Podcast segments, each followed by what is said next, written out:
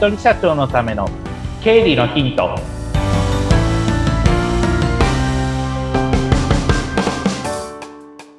皆さんこんにちは。理財実践塾株式会社の池田孝之です。インタビュアーの水野紅子です。よ本日もよろしくお願いいたします。ろしくお願いします。さあ、池田さん、はい。あの、実はですね、リスナーの方からはい。質問が届いておりまして、初めての。ありがたいですね。ありがたいです。ねありがとうございます。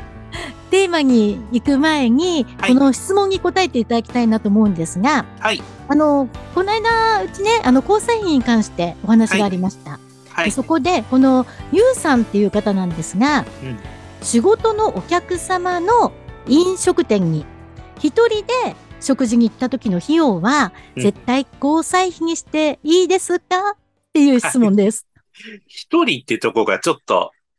スレスレな部分がありますねっていうところで、うんえっと、前回もちょっとお話ししたかもしれないんですけれども、はい領収書の裏に書いといてほしいことが二つあります。はい。一つが、誰と行ったのか。うんで、もう一つは、えーどういう目的で行ったのかっていうところですね。はい。ただ一人なので経費として入れていいかどうかっていうのは、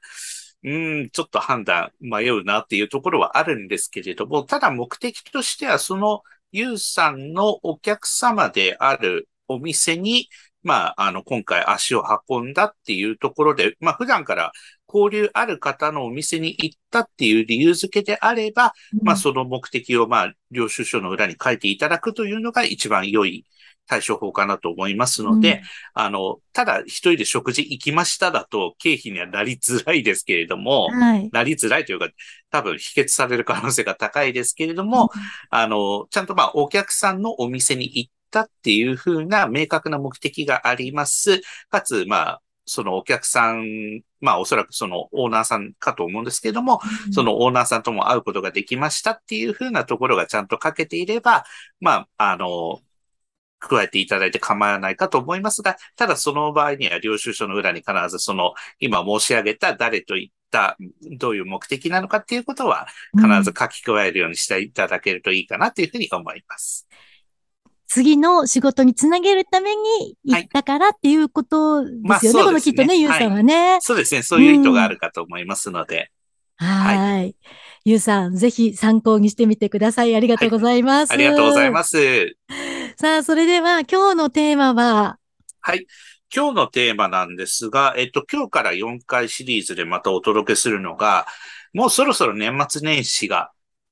はい、近づいてます。早いですね。10月内に年末年始の話ってちょっと早いでしょって思うかもしれませんけれども、えーのんびりしてるとあっという間に年末年始になってしまいます。特に個人事業主の方にとってみれば、年明けるとすぐに確定申告のことを考えなきゃっていうふうになるので、えードタバタにならないようにするために今から準備できることは、えー準備しておきましょうというテーマで、えー今回は4回シリーズでお届けしたいと思います。はい、大事なことですね。そうですね。うん。で、まず最初、今日のテーマはですね、10月ぐらいから年末にかけていろんな書類が、特に個人事業主の方、まあ、法人の方もそうですけど、いろんな書類が届きますので、うんその書類、あの、雑にしないでちゃんとクリアファイルに入れて整理してくださいというテーマです。はいすごい細かい話してますけどね。なんとなく、ああ、これねって言って、ポンって後回しにしたくて置いちゃいそうですもんね。そうなんです。それが怖いんですよ。で、はい。いざ、じゃあ確定申告しようかってなった時に、あれどこ行った？なんか、見た記憶あんだけど、どこ行っちゃったかしらっていう風になって、えー探すのに時間がかかってしまう。なんていうこともあったりしますし、それが毎年の恒例行事になってしまうと、あ、なんでこういう風にちゃんと普段からやんなかったんだろうと、後悔をしてしまうっていうことになってしまいますから、まあそういったことのないようにするために、じゃあどんな風に私も含めて、まあ、あの、ちゃんとやってる人はどういう感じで進めてるのかっていうことを交えながらお伝えしていきたいと思います。はい。で、まず、あの、いろんな種類が来ます。例えば、羅列していきますよ。私が思いつく限り。生命保険入ってるから、生命保険のハガキだったり手紙が届きます。はい。で、えー地震保険入ってる方も同じようにハガキが届きます。で、国民年金の方、えー、10月おそらく下旬ぐらいからハガキが届きます。で、国民健康保険入っている方も同様です。で、あと、それから前回話したかな、小規模企業共済という、えー、国がやってる共済入ってる方も、ハガキが来ます。で、あと、それからちょっと形状が変わりますが、住宅ローン、えー、今年組んだよとか、もうすでに住宅ローン払ってるという方も注意が必要です。で、あと、それからふるさと納税やってる方も、えー、まあ、都度届いてるかと思いますが、そろそろちょっとまとめてみてはいかがでしょうか。まあ、その他にもいろいろ、はがき関係はあると思いますが、今言ったところの共通点は、えー特に個人事業主の方、えー確定申告に必要ですよというところ。で、法人の方だったら年末調整に大半のものは必要になってきますよ。まあ、国民年金とか法人の経営者の方関係ないかと思いますが、あの、年末年始のそういった申告関係に、えー深く関わってくる書類なので、それがだいたい今ぐらいの時期から届きますので、えーなくさないように取っといてくださいねという話でございます。うんで、そうすると、届くじゃないですか。私よくやってるオペレーションとしては、はい。届いたらとりあえず手紙開きます。で、えー中身をペロッとめくります。そうすると、あ、1年間こんなに払ってるんだなっていうのを、あの、目の当たりしま、にします。まあ、それはそれでいいですよ。はいで、そしたらちゃんとクリアファイルに、専用のクリアファイルに入れておきます。で、それで同じように他のものも書類届くと思うので、えーそれはとりあえず入れておく。で、時間のある時に眺めてみた時に、例えば生命保険とかだったら、あ、1年間でこんなに払ってるんだっていうのもあれば、中には、あれこれ何の契約だっけとか、どういう目的で入ってたっけって、何年も払、払い続けてると、中身がどんなものかっていうのが分からなくなってしまうなんていうこともあったりしますので、そしたらその保険の、まあ担当の方が多分いらっしゃると思うので、まあ担当の人に、ちょっと久々なんだけどさ、あの、毎年これ払ってる保険なんだけど、中身ってどんな感じだっけって言って、担当の人と、まあ話をしてみて、で、まあ、やっぱり年齢が経つにつれていろいろ、あの、環境とかも変わってくる人もいるかもしれませんので、家族構成だったりとかね。で、そうした時に、まあ、あの、万が一のことに備えて、まあ、保険入っている方も多いと思うので、まあ、保険の点検じゃないですけれども、まあ、保険料のハガキ届いた時に、あ、そっか、こういうの入ってたなっていうのを自分で思い出せなければ、あの、保険の担当の人にぜひ相談していただくことを私はお勧めします。うん。年一の点検みたいな感じで。これ本当にいい内容のものがまたね、新たに出ているかもしれないので、見直しのね、確認をしますよね。見直しの機会になるかもしれないし、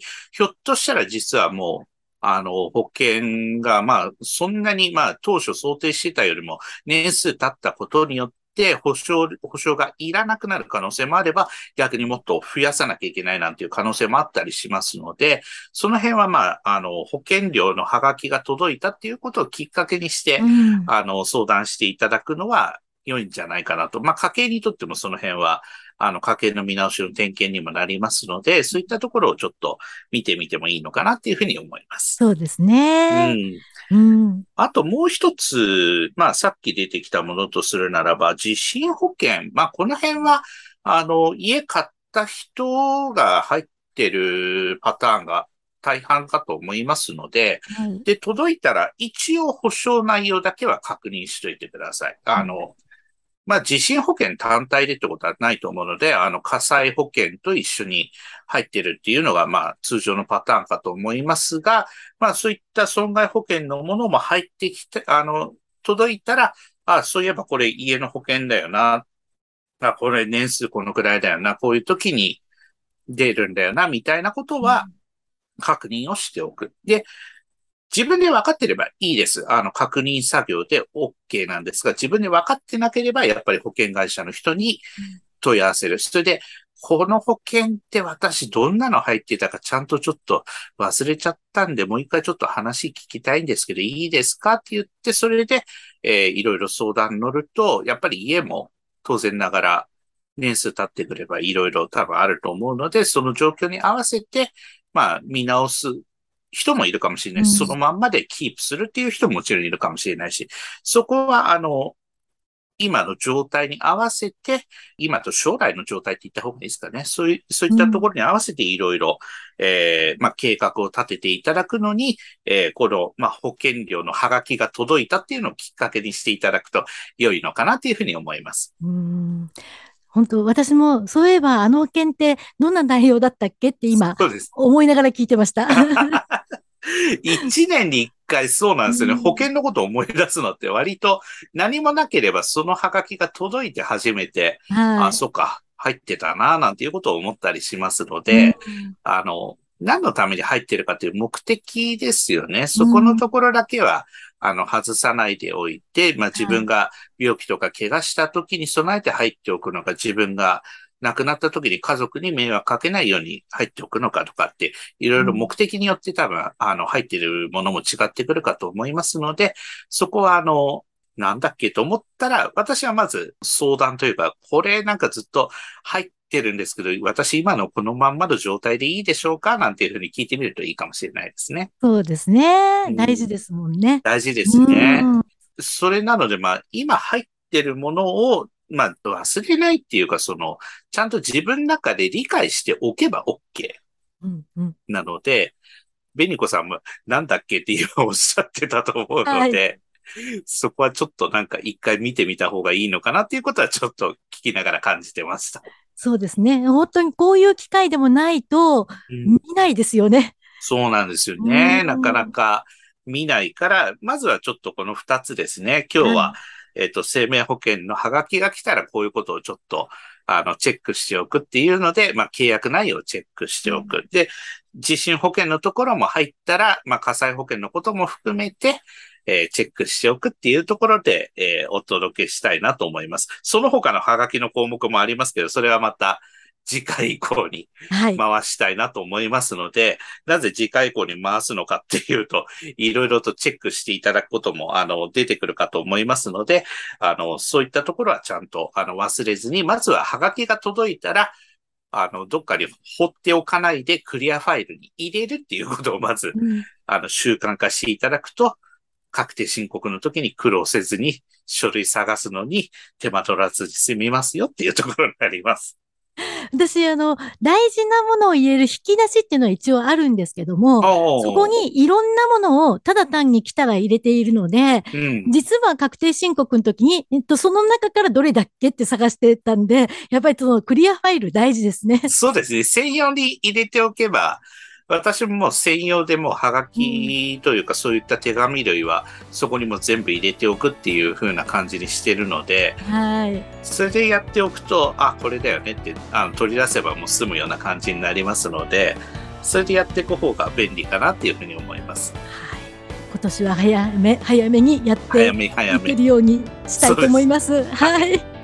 今日もありがとうございました。ありがとうございました。またよろしくお願いします。またよろしくお願いします。失礼いたします。